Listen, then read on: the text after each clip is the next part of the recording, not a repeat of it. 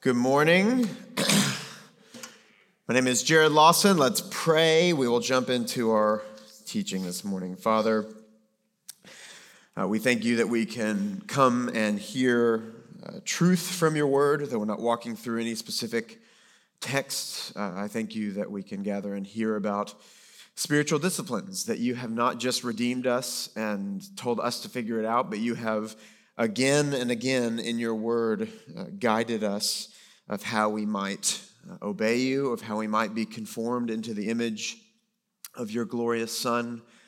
And so I pray we, as we look at this specific discipline of self examination, that that would be the result, that we would hate sin, that we would long to spot it and pull it out of our hearts, that we might gaze upon your Son. There might, there might be no hurdles or no barriers uh, in our sanctification as, as your spirit conforms us into his image. And so I just pray that you would be with us, that your spirit would be uh, active among us, and that you would give us here a strong tool in that effort. And so I pray in your son's glorious name.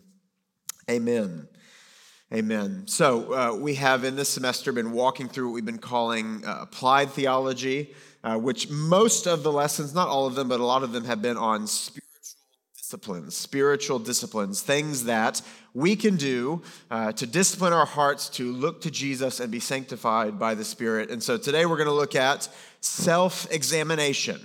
Uh, if you were very studious and you got one of the, the syllabi out there at the beginning of the semester, you'll notice it says introspection I changed that, and you'll see why here in a second. But self examination, the discipline of looking into our own hearts to see what is there to remove sin and turn us to Jesus. So, the five kind of the overview, the five headings that we're going to walk through under this uh, discipline of self examination are these very, very clear. What is it? What is it? Why do it? The danger of it, who to look to when we're doing it and how to do it. The practical right there at the end. So, what is it? What is self examination? Why do we do it? What's the danger of it? Who to look at while we're doing it? And then how to do it. So, let's look at that first one. If you want a kind of foundational biblical passage for this teaching, it would be this Psalm 139, uh, those last two verses, verses uh, 23 and 24. Search me O God, and know my heart. Try me and know my thoughts, and see if there is any grievous way in me, and lead me in the way everlasting. That cry, that prayer from the psalmist for God, the one who sees perfectly, see, search my heart, God, see if there's any sin there, if there's any grievous way in me, and then pull that out that I might walk in your paths, walk in the way everlasting. So, my, my kind of stab at a definition of self examination is this. I can't remember if I put this in your notes or not, but if I didn't, just listen carefully.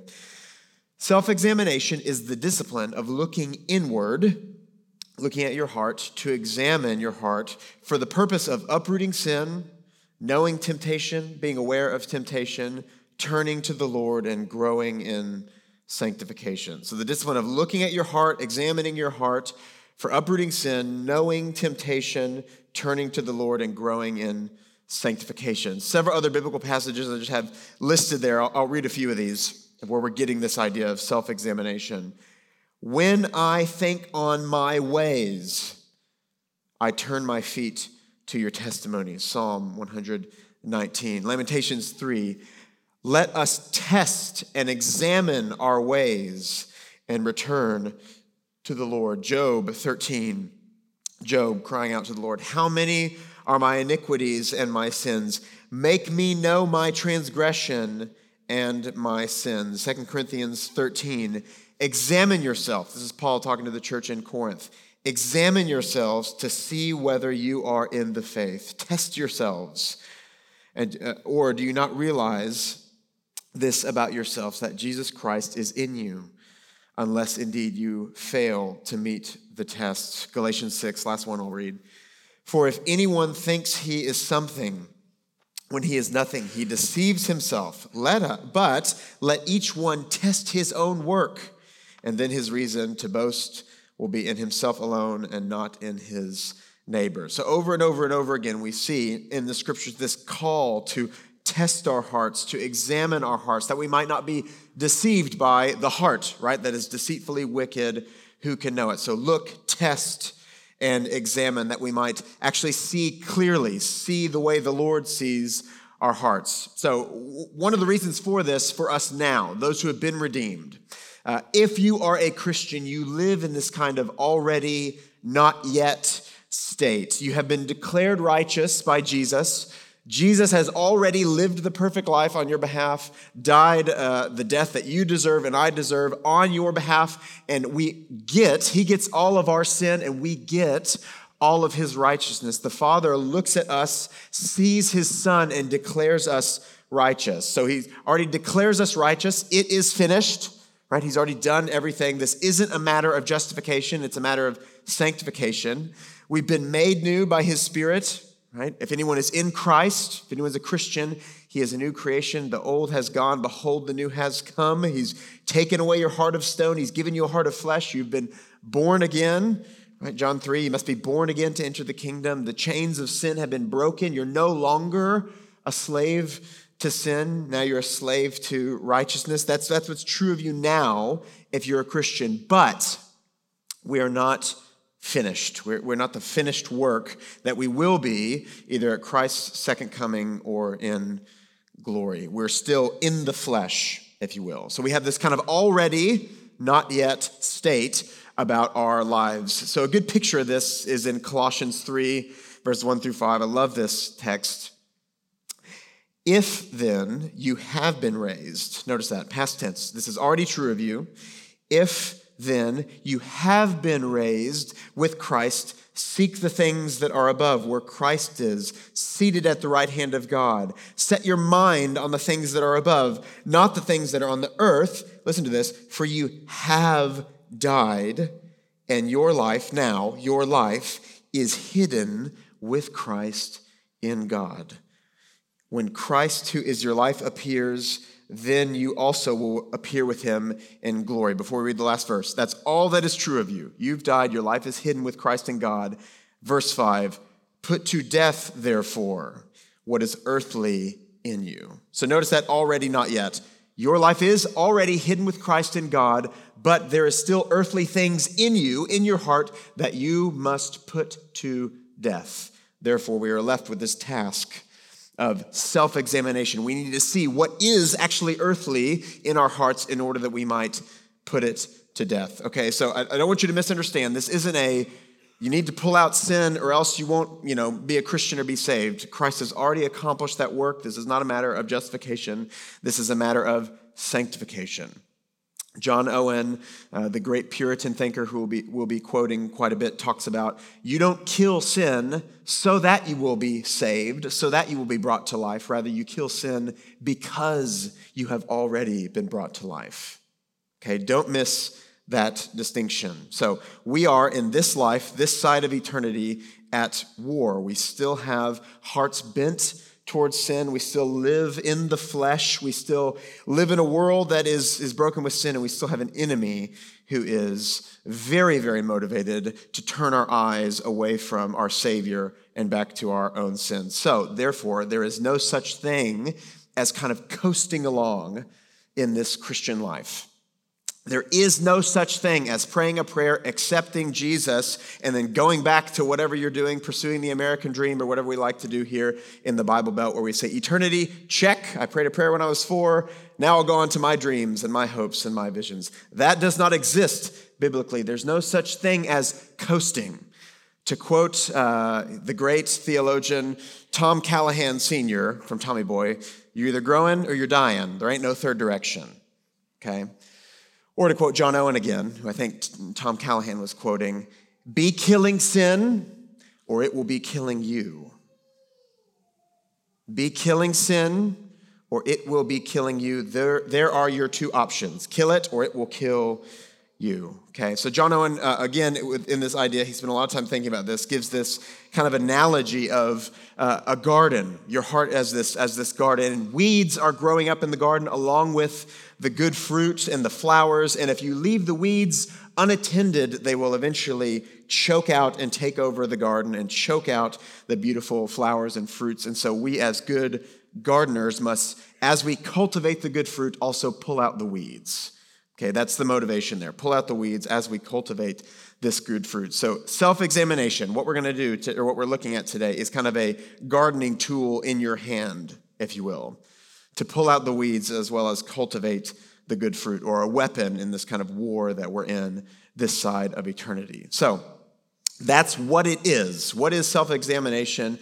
The act, the idea of pulling out these sinful weeds, cultivating the garden of your heart that it might uh, produce the fruit of the Spirit. Next, why do we do it?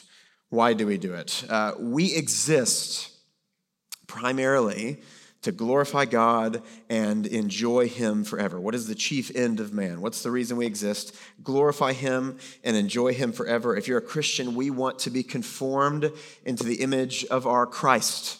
Christians, little Christs. We want to be conformed into his image. We want to glorify him and we want to enjoy him. So, self examination is what pulls out anything that might hinder that effort. Anything that might hinder that effort. So, I've got, I think, four things here of why do we do it. Number one, we practice self examination. We examine ourselves to kill sin that would hinder glorifying God and enjoying Him. John Owen, again, talks about uh, we, we are created, quite simply, for happiness found in communion with God, joy in communing with God. And what sin does is disorders and disrupts and destroys our communion with God. And so, learning to kill the sin that seeks to kill your communion is absolutely vital for your joy in the Lord. And he actually wrote a book called The Mortification of Sin. That if you just read the title, you think, okay, it's some sort of another Puritan, you know, legalist or moralism just trying to focus and smash sin. But what John Owen wanted to do in writing that book is not say, let's just focus on sin and let's just be legalists and just follow the right rules. He said, we're made for communion. This destroys our communion. Let's destroy this thing so that nothing would dare hinder our joyous life in the God we were made for. That's his motivation. And so that should be our motivation in looking for sin and killing it as well. There, there's, a, there's a mistake I think we make often when we think about uh, our sin, how we view our sin. We view kind of killing our sin in the same way we would view like getting in shape when people come to you and say, you know, there's this thing in your life, you kind of have the response of like, I know it, I know I should do it, I know I'm so bad. I'll get around to it one day, right? Just like every response, anytime you know you know you should get in shape. I will one day, and then you view the people who are actually in shape as like those really going above and beyond. That's kind of how we view killing our sin. People who are militant in uprooting sin from their heart, you think, whoa, they are super holy. I wish I could be that way, but I'm just, you know, I'm not. You view it as this other thing which is a tragic, tragic view of your sin because sin is not just a light problem. You do not have a sin scratch that needs a band aid. You have sin cancer that needs surgery. Be killing it, or it will be killing you. This is an incredibly serious thing, which, by the way, the, the devil's first effort will be to say, Not that bad. Don't worry about it. Let this grown lion kind of walk around your house. It's a fun pet, right? Tigers are fun. You know, we all saw a fun documentary. Maybe we saw it a couple years ago. I don't know how long it's been. Right when COVID happened, Tiger King came, came out, and everyone was like, Tigers are sweet and fun. And then they bite your arm off, and you're like, it's because they were provoked. It's not the tiger's fault. Or every, every Shark Week, there's always some scientist that's like, Sharks don't eat people. They think people are seals, and that's why they eat people. To which I respond, I don't care their motivation if it's eating me, right? Sin is not this nice thing. Oh, if you just leave it alone, right, it'll just sit there and swim around you. It wants to kill you. This is cancer. This is not just a scratch that needs a band aid. So we must pull it out of our hearts. Be killing sin, or it will be killing you. So, why do we do it?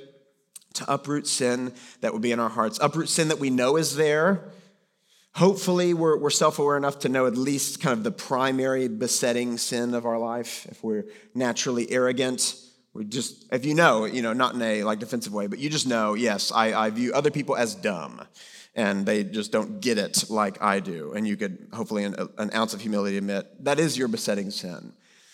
Or you're passive. You, you don't like confrontation, right? Or you're naturally fearful. You just stress when you watch the news every single night, right? You, you, there are sins that you are aware of. Self examination, what self examination does is takes, takes you out of the realm of kind of passive awareness.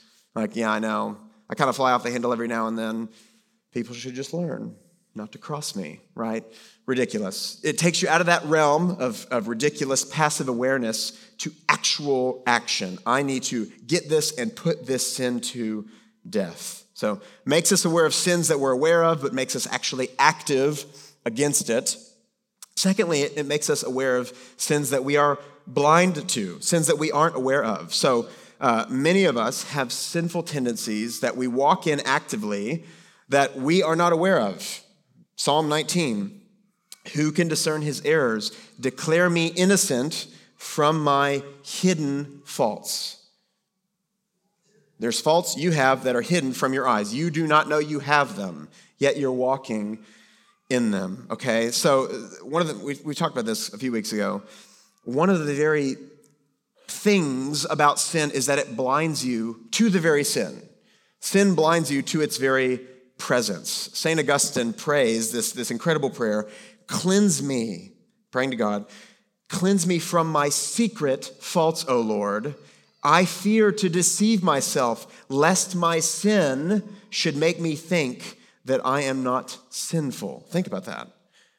Sin not only is there and wants to kill you, it wants to make you unaware of its presence. And so self examination helps us kind of hone in and see okay, this is here. I didn't think this was here, but this is here. Uh, I worked with a, a, pastor years ago who was very missional, which is a good thing. And he had this line he would always say that uh, I don't care about seating capacity. How many people are here? I care about sending capacity. How many people we send out, which is great. Uh, but if the volunteers counting outside messed up, he would lose it. Okay, so I would go to him and say, Hey, your words are great, but I think there's actually something that's true of your heart, which is you really, really, really, really care about seating capacity. Because when you don't know that bit of information, you lose your mind, right? That's many of us. We walk in sin that we're not even aware of. Self examination kind of puts a spotlight on it. How many of you that are married have said, have said something like this I never knew how selfish I was until I was married? Probably a lot of you, okay? We got one honest person in the room. Um, Keith. Uh, right? Okay, so for me, I did not say that because Claudia is awesome. But when I had two kids, when I had Harvey, when I had Jordan, oh my goodness, the selfishness reared its head like crazy. So I'm just now realizing I thought I had, you know, I don't struggle with that. Now I do. And I'm like, this has always been here. It's not like randomly, I got randomly self. It's just been there and it's just been dormant. And then the right circumstances, boom, made it rear its ugly head, right? So self examination makes us aware of things we know are there, things we maybe don't know are there, so that we can pull them out of the garden, okay? Maybe a painful thing, but again, remember the goal. These weeds aren't just ugly, they hinder, they destroy your communion with the God you were made to live for and live in light of and live in the joy of his presence. Okay, that is always the goal. So that's number one be aware of sin, kill it. Number two, we practice self examination. We examine ourselves to better resist temptation. Okay, so it's not just sin that's in your heart, it's being aware of kind of how you're wired so that when certain temptations come, you'll know I'm going to be really weak against that one. And I, I might fall to that one, so I need to be on extra guard. Okay, so typically your greatest gifts are also going to be where you can sin the most. Okay, so imagine if, if you are knowledgeable, if you, you have an incredible gift of knowledge, what's going to be the probably uh, the temptation of the enemy?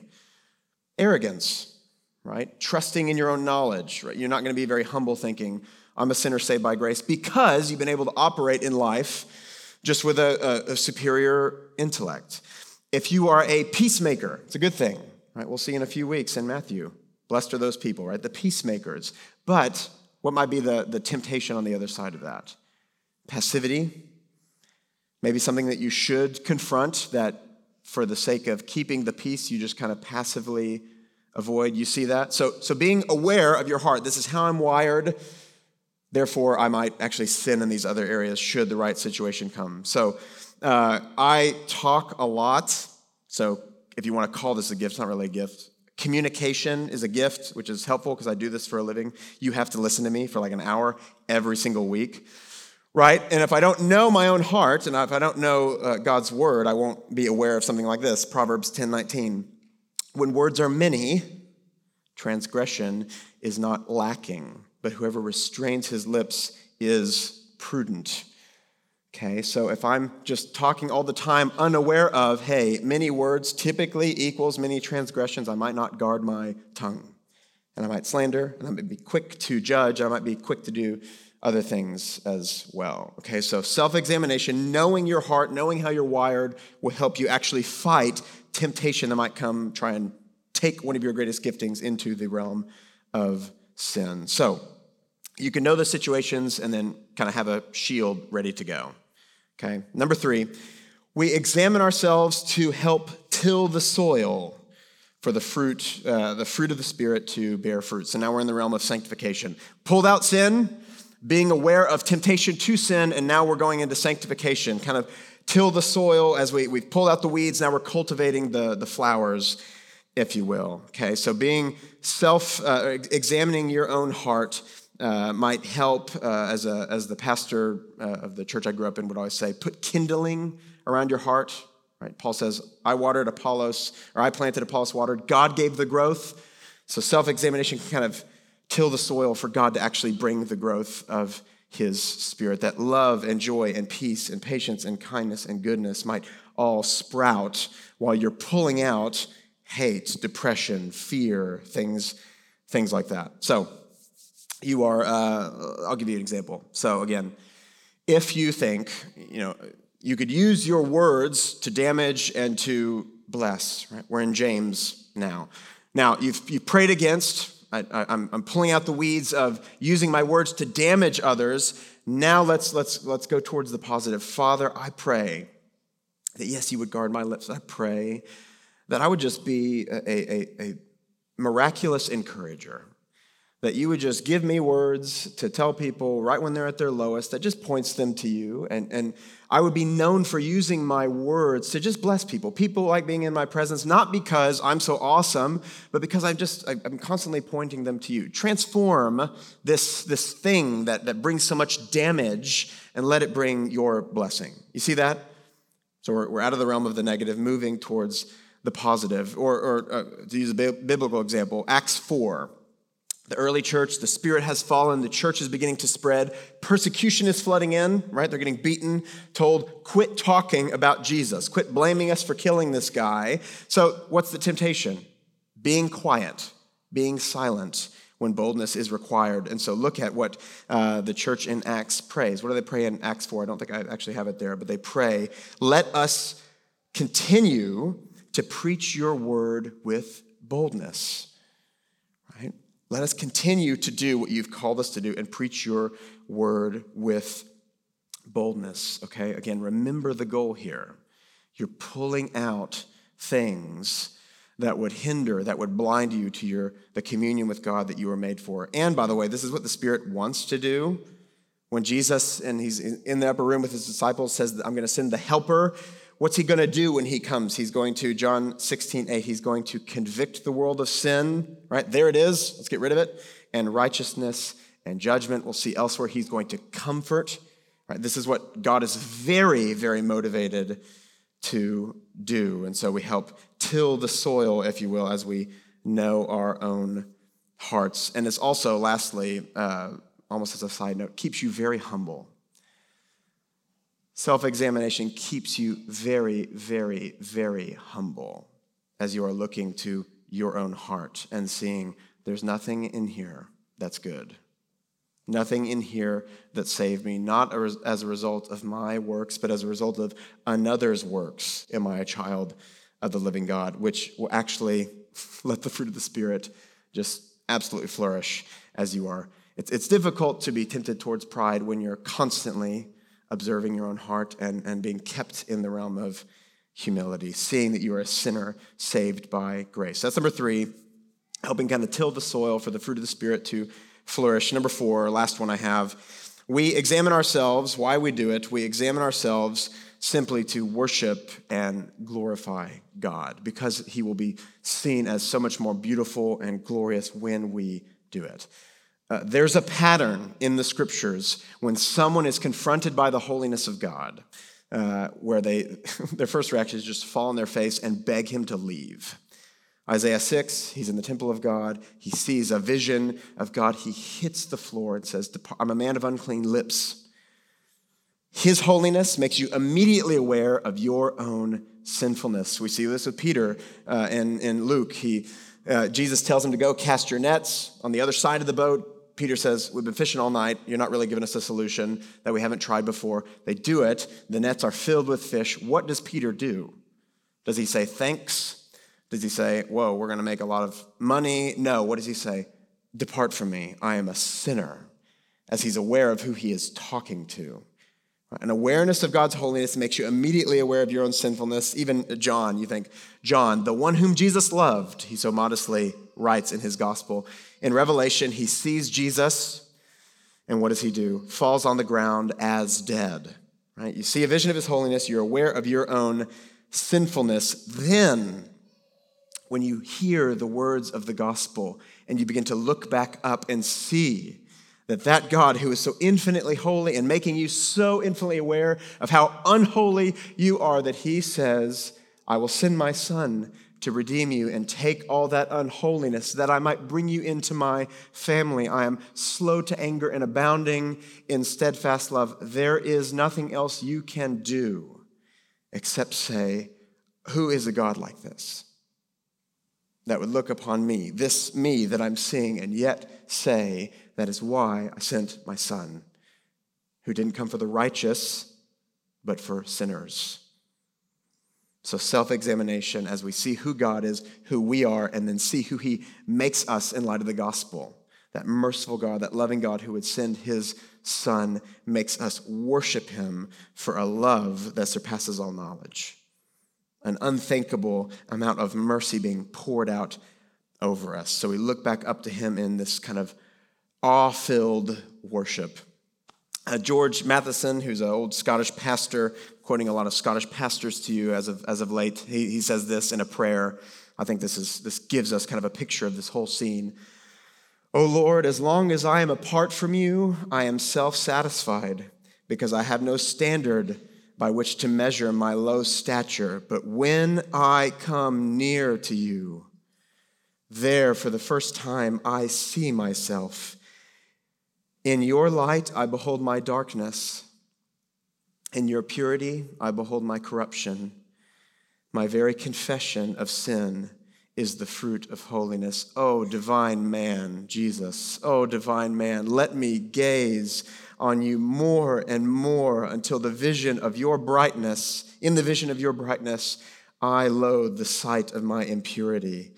Until the blaze of that glory which human eye has not seen, I fall prostrate, blinded, broken, to rise again a new man in you.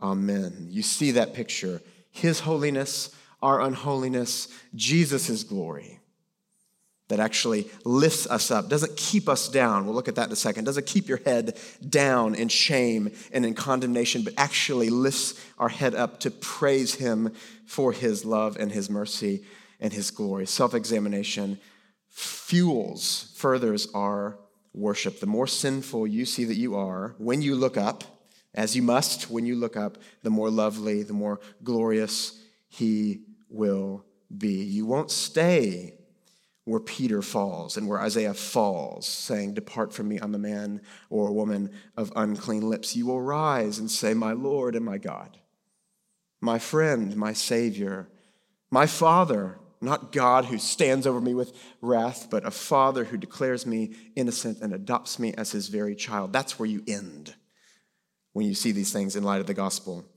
Robert Murray M'Cheyne, I'll be quoting him a lot, just brace yourself. I think he is by far the best with this discipline, so I've got tons of quotes all throughout this teaching, says this clear conviction of sin is the only true origin of dependence on another with a capital A, another's righteousness, and therefore, strange to say, of the Christian's peace of mind and cheerfulness. Your clear conviction of your sin, strangely, because it turns you to Jesus, is the only way you can have peace of mind and be cheerful. So, that's what it is. That's why we do it. Thirdly, super, super, super important the danger of it, a danger that we must avoid. And here's why I, change, I, changed the title. Uh, the danger that you must be aware of is called morbid introspection. Your enemy is very crafty. Again, we talked a few weeks ago. He's not like, I'll make you an atheist. Whoops, they still believe. I guess I'll go to someone else. He'll just jump to the other side and be like, Yeah, I know, totally. God's truth is awesome. Let me make you arrogant by looking at all those who don't believe it, right? So he's very crafty. So he will do this with self examination as well. So self examination is kind of like a sauna. I don't know what saunas really do, but this is what I assume they do. You get in there and sweat out all the toxins. That's my strong guess. But you, you can't stay there forever, or else you will you know, die. I don't know. I was just told you can't stay in there forever. This is a horrible analogy. Uh, like an eclipse. This is a better one. Uh, you know, the eclipse that they're like, don't look at it with your eyes, you'll burn your eyes out. Get those, you know, 20 cent glasses, and then it's awesome. That's kind of, you know, so we need the lenses of the gospel that will keep us from morbid introspection. So here's, here's the danger. Let's look at this for a while because this is very common. There's been scores of people who have fallen into this danger. A lot of my heroes, as we'll see in just a second, actually, I think fall into this danger as well. Morbid introspection is the danger. Okay, so remember what you're doing. Remember the goal. The goal is to look inward to see the sin that needs to be uprooted by the Savior who is outward. Okay, so look inward to pull and look outward and repent and ask Him to take it from you and forgive you of it. Here's the danger you look inward and you stay there and you dwell on it. And you think of the sliminess and the rottenness of your own heart. And you begin to hear the words, How worthless. Who of your friends actually struggles with this? None. Who in your church actually thinks those thoughts? None. There's no way God could actually love you. Sure, yes, in our nice little verses that we write on note cards, he, ha- you know, he accepts you, but at the very least, he tolerates you. He certainly doesn't like you. If he loves you, it's because he has to, right? Looking down, staying down, listening to lies, never looking up. That is morbid introspection, and it is incredibly dangerous because it says, Look at your wicked heart and never look to the Savior that came to forgive that wicked heart. Okay? So that is the danger. Now, on top of all that, that's all just you, okay? Your own heart. On top of all that, we have an enemy whose name, one of the names we see in Revelation 12, is he is the accuser of the brothers. He's one who goes after and accuses those whom have been redeemed. He calls the innocent guilty. He calls the children of God orphans. He brings his false accusation all the time. He's an accuser. He's a father of lies. He'll lie to you about who God is. Don't trust his word, right? Think about Genesis 3. Did God really say, right? Don't trust his word. He lies about who God is, his character, and he'll lie about who you are in Christ. He'll tempt you to trust your heart, to trust your feelings, though the scriptures scream to not trust your feelings because they're constantly trying to deceive you. So, whereas the Spirit will lift your eyes, the Spirit's conviction lifts your eyes to Jesus, the devil's accusation lowers your eyes and tries to keep them down. Feeling bad about sin, feeling guilt about sin is not a bad thing, but Satan wants you to stop there. The enemy wants you to stop there and not look up to the one who came for that very sin. So, morbid introspection, this danger leads us to be just self focused, selfish, and self hating. A lot of selves in there. So, where self examination is meant to turn us outward to Jesus, morbid introspection turns us inward. Uh, Martyn Lloyd-Jones, famous 20th century preacher, says this about the difference between self examination and morbid introspection. I suggest that we cross the line from self examination to introspection when, in a sense, we do nothing but examine ourselves. And when such self examination becomes the main and chief end of our life, We are meant to examine ourselves periodically, but if we are always doing it, always, as it were, putting our soul on a plate and dissecting it, that is introspection. And if we are always talking to people about ourselves and our problems and troubles, and if we are forever going to them with that frown upon our face saying, I am in great difficulty, it probably means that we are all the time centered upon ourselves. Or as I heard another pastor say, morbid introspection makes you self absorbed instead of Christ absorbed. So it makes you very self focused. It leads to legalism, where you're only looking at yourself. Therefore, you're only thinking, what are the rules I need to follow to not feel as bad as I feel, right? You've never looked up. It leads to isolation. Uh, the Desert Fathers, a, a group popular in the first centuries, would go out to caves and just fight these internal battles with sin, completely removing themselves from society, completely missing the words of their Savior, where he says to the Father, I do not ask that you take them out of the world, but that you keep them from the evil world, or the evil one in the world. Right? Not about going and just doing this internal fighting over your own heart, but rather just fighting off the evil one. So, uh, Jonathan Edwards actually is, is an example of someone who realized this error because he was practicing it and realized how to actually turn to Jesus. So he, he wrote 70 resolutions, which are very popular as, as kind of this uh, idea of devotion, right? He resolved never to eat anything that makes me tired so that I can read my Bible more, right? Jonathan Edwards. Uh, we love those resolutions. I actually have those in my, in my office, the 70 resolutions. But if you study his life, he wrote those in a time of incredible doubt over his own salvation. And so it was an effort for him by his own effort or by his own works to merit, if you will, salvation or favor with God. Sorry to ruin those for you. But he later uh, recognizes this. He later recognizes and said that he, was, he would constantly fall into the danger of introspection uh, with too great a dependence on his own strength, which afterwards proved a great damage to me. And he says, how, does he, how did the light bulb go on for him? He said, The solution came when I saw a more full and constant sense of the absolute sovereignty of God and a delight in that sovereignty, and more a sense of the glory of Christ as a mediator as revealed in the gospel. So, morbid introspection how can I? This heart is wicked. I guess I'll just make sure I eat the right things and let no other in but religion be my ultimate goal and things like that. And then he realized that was doing incredible damage. And what brought the freedom? A sovereign God and his glorious Son who came to pay for that wicked heart. Okay, you see the difference there. C.S. Lewis uh, would actually, he critiqued a lot of the Puritans, saying, you know, Puritans would look down and see the kind of sliminess and that's where they would stop and he says that's not it's, it's, not bad because it's not true. It is true. That heart is slimy. It's bad because they never go to the one that was that came to deal with that heart. You see that okay? So don't keep your eyes down. Christian uh, wetherell who's a christian author says this.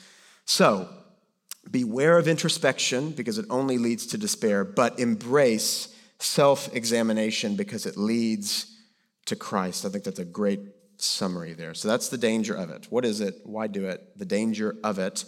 And then number four, most important, who to look at when we do it. And it's Jesus. I know I didn't I don't think I put that in the notes, but I just I don't want you to misunderstand me. Jesus, right, is who we look at when we do it. You are meant to do this in light of the gospel of Jesus Christ. You are meant to examine your heart in light of the one who says, I came not for the righteous. The healthy need no doctor. I came for sinners, and I lived the perfect life that you failed to live, and I died the death that you deserve, and give you my perfection, saying, It is finished. It is finished. We do self examination in light of that Savior. John Newton, the author of Amazing Grace, says, It is better for you and me to be admiring the compassion and fullness of grace that is in our Savior than to dwell on the poor, uh, dwell and pour too much upon our own poverty and vileness. And the guy that uh, I think gets this the best is uh, M'Cheyne and his mentor Thomas Chalmers actually taught him a lot of these things. So I have some quotes there. I think they're, they're the most helpful as far as giving us this, this picture of how do we search a wicked heart in light of a gospel that says you've been delivered from that heart. You've been, you've been saved and forgiven of that heart. And so Thomas Chalmers gives a, a picture here that I think is really helpful about letting the light of the gospel pour into your heart. That's actually what lets you see the sin. It's there and you're blind to it until the light of the gospel actually highlights it. And then, because the light is what's highlighting it, you know where to take it. You know where to take that very sin that has just been highlighted. So he says this Take help from the windows, open the shutters, and admit the sun. So if you wish to look well inwardly, look well out. This is the very way to quicken it. Throw widely open the portals of faith, and in this, every light will be admitted in the, into the chambers of our experience. And the true way to facilitate the true way to facilitate self-examination is to look believingly outwardly. Notice that. The true way to look here is to look believingly there. You see that picture? Don't just go into the slimy, creaky house of your heart. Throw open the windows and let the gospel pour in so you can see everything clearly and you can know what is being cleared out by that very light. You see that picture? And then I think the best picture by our friend Robert Murray M'Cheyne. If you want, uh, just pay attention to this part if you haven't been paying attention. This is all that you need to hear. You've heard this quote before, but he was, he was giving it this quote uh, in, in the light of self examination, in the light of doing this discipline. Learn much of the Lord Jesus. Hear this line for every look at yourself, take 10 looks at Christ. He is altogether lovely, such infinite majesty, yet such meekness and grace, and all for sinners, even the chief. Live much in the smiles of God, bask in his beams, and feel his all seeing eyes settle on you in love and rest in his almighty arms. Let your soul be filled with the heart ravishing sense of the sweetness and excellency of Christ and all that is in him. And let the Holy Spirit fill every chamber of your heart. Notice this last line so there will be no room for folly or the world or Satan or the flesh. Every look at that heart, we spot the weeds.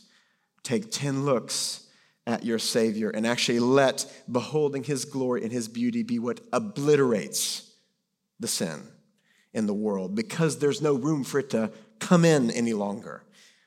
Literally, your affections for that glorious Savior pushes out the sin. That's the picture he's giving us. There's no way for you to stay in condemnation, self condemnation, with 10 looks at your Savior. There's no way for you to keep your head down in shame, listening to the, to the lies of the accuser with 10 looks at your Savior. And there's no way sin can stay as it's being purged by that glorious Savior. Again, that last sentence no room for folly or the world or Satan or the flesh as you gaze upon him living in the smiles of God and letting that light flood in and push out all the darkness. That's what's going to keep you from morbid introspection, and it's actually what's going to keep you from, or that's actually what's going to bring about victory and pulling out the weeds and tilling the fruit and flourishing the flowers and all that is in the garden.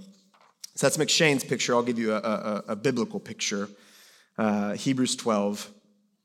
Notice this picture the author is painting. Therefore, since we've been surrounded by such a great cloud of witnesses, let us lay aside every weight and sin which clings so closely, and let us run with endurance the race that is set before us, looking to Jesus, the founder and perfecter of our faith, who, for the joy that was set before him, endured the cross, despising the shame, and is seated at the right hand of God. Notice the author doesn't say, look to Jesus and be better. He says, look to Jesus and remember what he did, for the joy set before him endures the cross. Set your eyes on him, lay aside every sin and weight. 10 looks at him, gazing upon him as you run the race with endurance. Last quote to close off this section from another English pastor, J.C. Ryle. Cultivate the habit of fixing your eye more simply on Jesus Christ and try to know more of the fullness there is laid up in him and every one of his for every one of his believing people. Do not be always pouring down over the imperfections of your own heart and dissecting your own besetting sins. Look up. Look more to the risen head in heaven and try to realize more than you do that the Lord Jesus not only died for you, but that he also rose again and that he is ever living at God's right hand as your priest and your advocate and your almighty friend. When the apostle Peter walked upon the waters to go to Jesus, he got on very well as long as his eye was fixed upon his almighty master and savior. But when he looked away to the wind and the waves and reasoned and considered his own strength and the weight of his own body, he soon began to sink and cried, Lord, save me. No wonder that our gracious Lord, while grasping his hand and delivering him from the watery grave, said, O you of little faith, why did you doubt? Alas, many of us are very like Peter.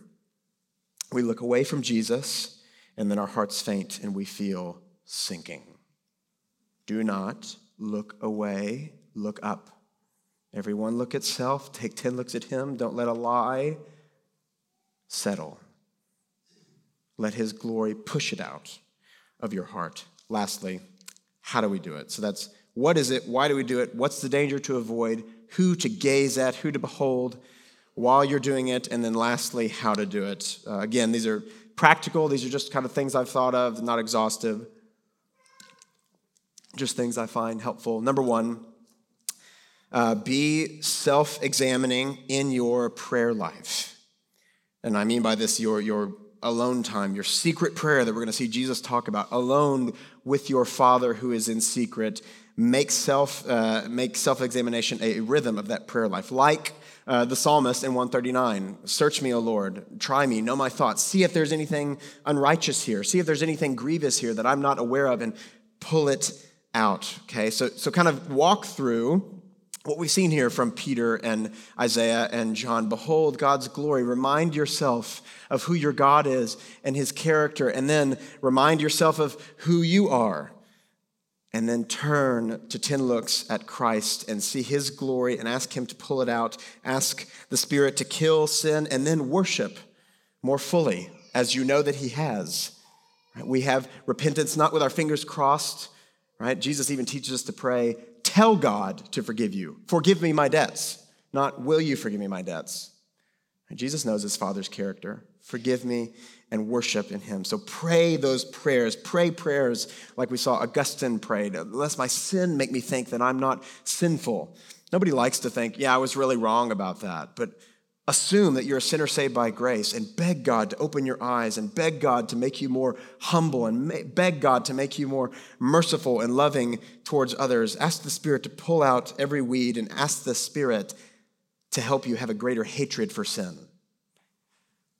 That you would view it as a cancer, that you wouldn't just view it as, as a, a cat in your house, but as a lion in your house, to give you a greater hatred for sin. So uh, do this in your prayer life. Number two, perhaps the most helpful, practically speaking, uh, being a part of the church, being a part of a community that can help you see sin that you're going to be blind to.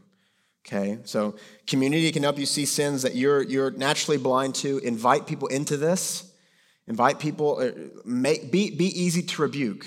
Be easy to confront. Be humble. That's, that's all you got to do. Be humble and grateful. Don't be constantly defensive, right? Don't make it a battle anytime anybody has to tell you about your sin. Again, assume what's already true about you that you're a sinner saved by grace, you're dependent, and actually invite people into that. Invite people into rebuking you. Dietrich Bonhoeffer uh, says this in his book Life Together, talking about being in Christian community. The greatest psycho- uh, psychological insight, ability, and experience cannot comprehend this one thing what is sin. Psychological wisdom knows what need and weakness and failure are, but it does not know the ungodliness of the human being. In the presence of a psychologist, I am only sick. In the presence of another Christian, I can be a sinner.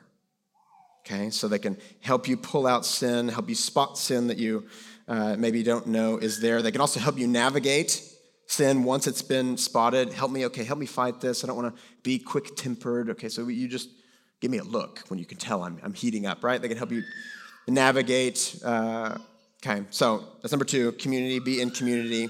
Drag sin, by the way, last thing, drag sin into the light of community. It is hard for sin to stay, right, hidden if the light is beaming on it. 1 John 1 7. If we walk in the light as he is in the light, we have fellowship with one another, and the blood of Jesus Christ cleanses us from all sin. Number three, develop the muscle, I have that in quotes because it's not a literal muscle, develop the muscle of checking in with your heart. I know that sounds cheesy, but here's what I mean.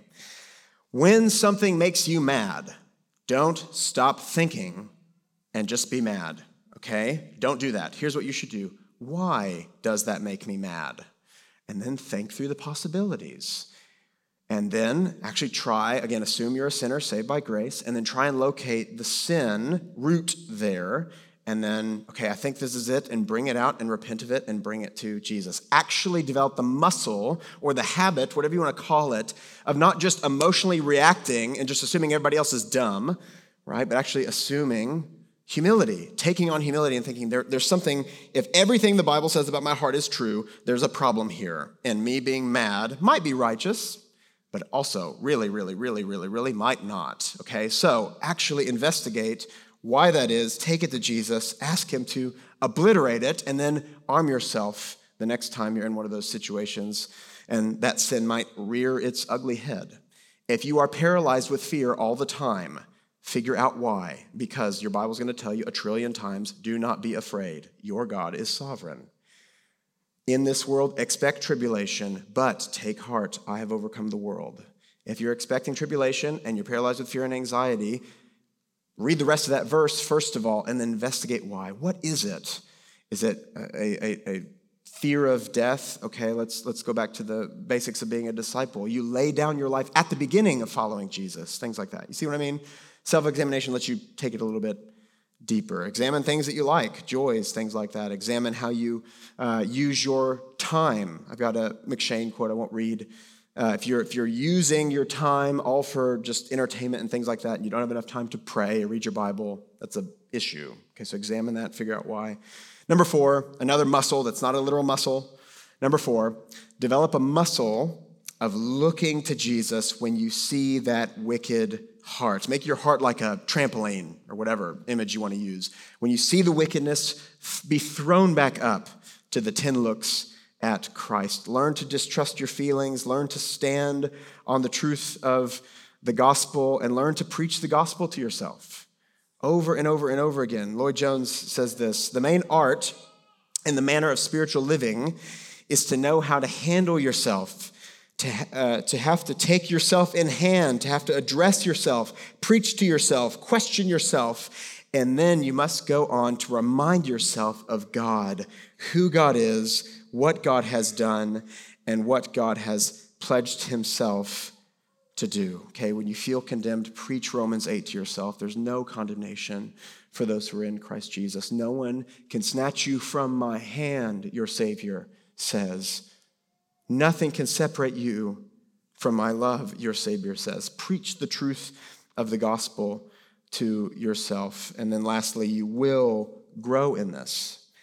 In the same way that you hear a lesson on prayer and you think, oh, my prayer life, you know, sucks or whatever. And I say, calm down. You know, you don't become an Olympian overnight, right? You will grow in this. It's the same with self examination.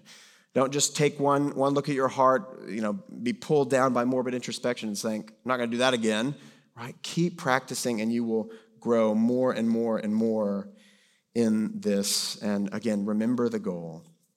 The goal ultimately is not legalism. The goal is not moralism. The goal is to see and behold and worship and live in the joy of your Savior as you're conformed more to look like him. 2 Corinthians 3:18 and then we'll pray And we all, with unveiled faces, beholding, look at this, beholding the glory of the Lord. As we gaze at him, as we behold his glory, we are being transformed into the same image from one degree of glory to another. For this comes from the Lord who is the Spirit. Let's pray. Father, I pray that, Lord, we would uh, do this not just as a legalistic practice or anything like that, but because of that goal. We want affections for you and love for you and a longing for your glory to be the motivating uh, desire and, and fuel of everything that we do. So I pray that it would be, quite simply. Uh, Lord, as our flesh even tries to think, I'll be awesome at this, I'll do this when I go home, I pray that you would stop moralistic tendencies and as we behold you and we uproot sin, that we would glorify you and we would worship you more and more. I pray that uh, in your son's name, amen.